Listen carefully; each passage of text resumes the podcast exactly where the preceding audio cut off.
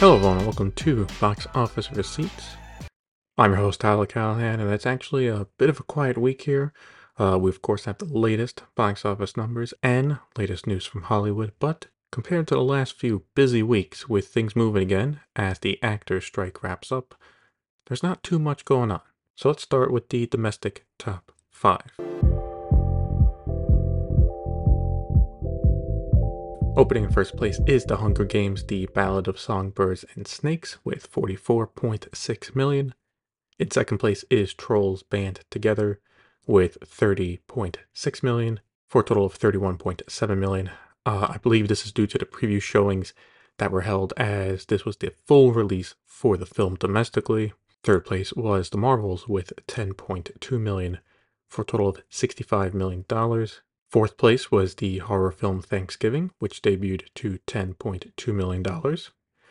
And in fifth place was Five Nights at Freddy's with 3.5 million for a total of $132.6 million. So for Lionsgate, the opening uh, for the Ballad of Songbirds and Snakes was slightly lower than the $50 million analysts were expecting, but still not bad. However, question here is how will its legs be? The reviews from critics have basically said the movie is good but not amazing, and the cinema score was a B plus from the audience from the opening night, uh, which is the lowest for the franchise. So on paper, the movie's good, but not as good as anything else from the previous Hunger Game movies. That doesn't mean word of mouth will be bad, but it does show people who went to see it didn't fully get what they were expecting. Could that turn into bad word of mouth? Absolutely. But with it about to be Thanksgiving break, that could help soften the blow. Domestically, if this can get to, I'd say around 125 million, I think would be a success. Uh, worldwide, though, it should ideally get to 350 400 million dollars. Thanksgiving had a good opening, and critics are enjoying it, with it getting 83% on Rotten Tomatoes, the highest ever for director Eli Roth. It should provide for some nice counter programming over the next few weeks. Then the Marvel. Oof, that is a bad second weekend drop of 78% uh, which now holds the record of the biggest second weekend drop in the MCU. The Marvels really are racking up all the wrong records here. There is now also a solid chance that the movie does not hit $100 million domestic, which would be shocking.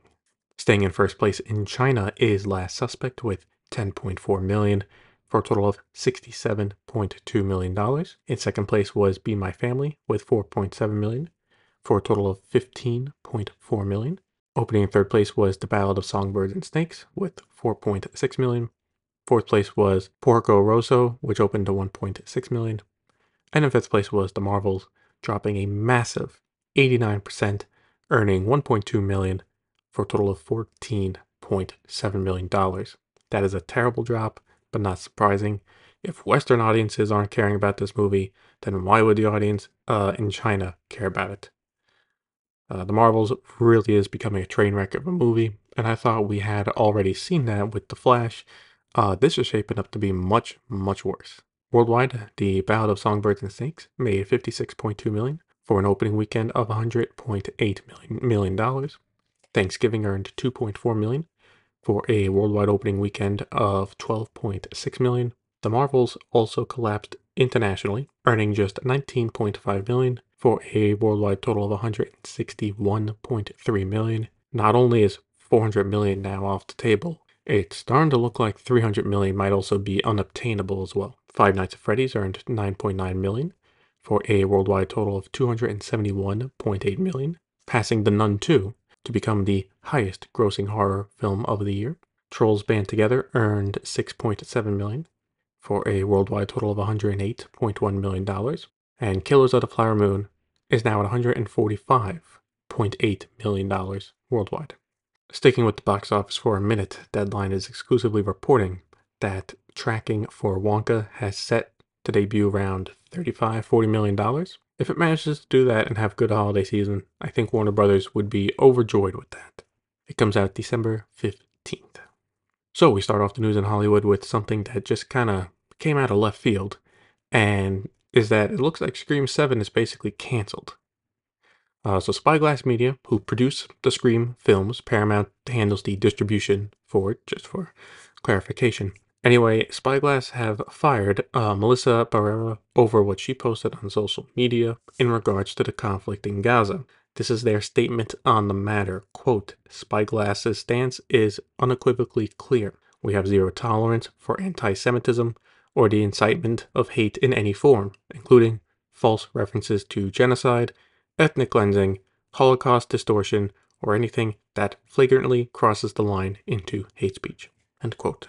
This seems to have come from upper management at the production company, as, as the director for the upcoming film, Christopher Landon, had this to say on X. Quote, This is my statement. Everything sucks. Stop yelling. This was not my decision to make. End quote. On top of this, Deadline is exclusively reporting that Jenna Ortega is looking to not return for Scream 7 either. On top of this, Deadline is exclusively reporting that Jenna Ortega is looking to not return for Scream 7. While the article does not say why, it does point out it is not because of Barrera being fired. I take this to mean probably due to scheduling conflicts. Uh, you know, Wednesday season two is set to start filming in the spring. It's a TV show, so it's going to be filming for a few months. If Spyglass and Paramount wanted to still try and speedrun filming Scream 7, she probably didn't want to do that and has asked to leave. So look, if she leaves, then that's it for the movie. The two main leads are now gone, that's, uh, and it's going to be kind of hard to do a Scream 7 that's a continuation of 5 and 6, especially since they built it around the two leads. Uh, I would say Paramount is also probably not too happy with Spyglass Media, as Scream was becoming a reliable horror franchise for them, and at least for now, the movie's done. And assuming at some point down the road a Scream 7 does happen, I would expect it at this point to be uh, with most, if not a complete new cast and story. We'll see what happens. In other odd news, the InSneider broke the news that 20th Century Studios is dropping The Bikeriders, with it being shopped to other studios and streaming services. And it didn't take long to find a buyer, with Deadline exclusively reporting that Focus Features have bought the global rights to the film and will release it theatrically sometime in 2024. Universal will handle the distribution for it internationally.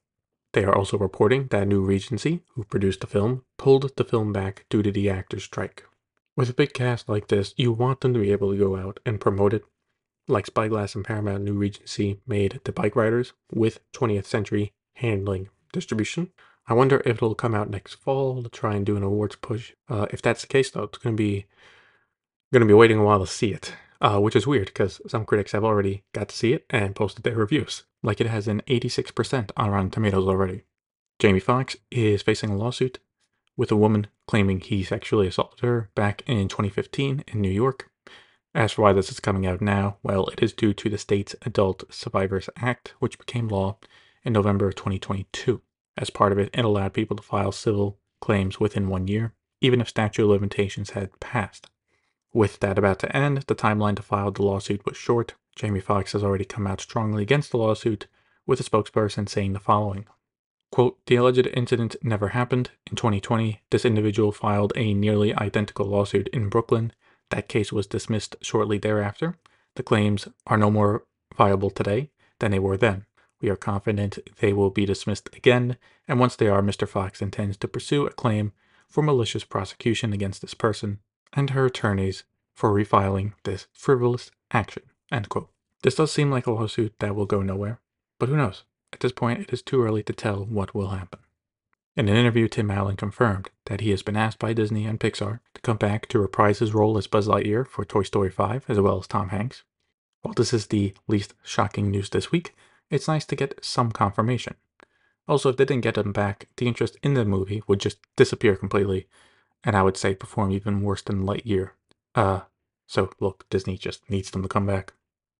The Hollywood Reporter has some new details on the upcoming Karate Kid movie, with them reporting that both Jackie Chan and Ralph Macchio are set to return and reprise their roles, and that it is set to be a continuation of the films, so not a reboot.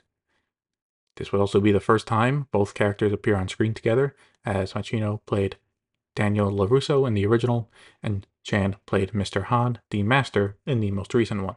I think getting them both together is the smartest move, in getting people interested in seeing it.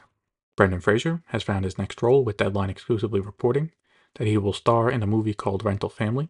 This comes from Searchlight and will be directed by Hikari, who has been working on it since 2019. As for the plot, it focuses on an actor who is down on his luck and goes to Tokyo, where he is hired to be a token American for a Japanese rental family company. Filming is set to begin in the spring in Japan. That sounds really interesting, and personally, I'm looking forward to it. Deadline also has the exclusive on some casting updates for Superman Legacy.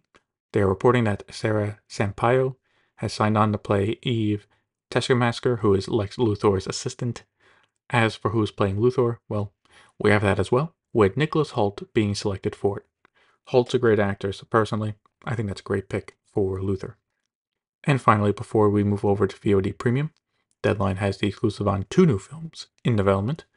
First, they are reporting that Doug Liman is set to direct a remake of The Saint, with Regé-Jean Page set to star in it as well as executive produce. This is based on books from the 1920s, which was then adapted to a TV show in the 60s, and then a movie adaptation in the 90s starring Val Kilmer. This could be good, as Liman is a good director, and this is also an IP that has not been adapted too much, so it can feel more fresh. Over at Universal, it looks like they are waking up the Jason Bourne franchise with a new movie in development. Right now, Edward Berger is in talks to direct the film. He just recently finished one of the Oscar winners from last year, all quiet on the Western Front. As for Matt Damon, well, right now he is not signed on to come back, but it's reported the plan is to get a movie idea together and pitch it to him first. So ideally, they would love for him to reprise his role as Jason Bourne, which makes sense, as that would actually get people to care about the movie. I am curious if he comes back what the story would be, but Berger did some great work with All Quiet on the Western Front, so if he decides to direct, we know at least that part is in good hands. But it also seems based on how things look right now, it's going to be a few years before this comes out.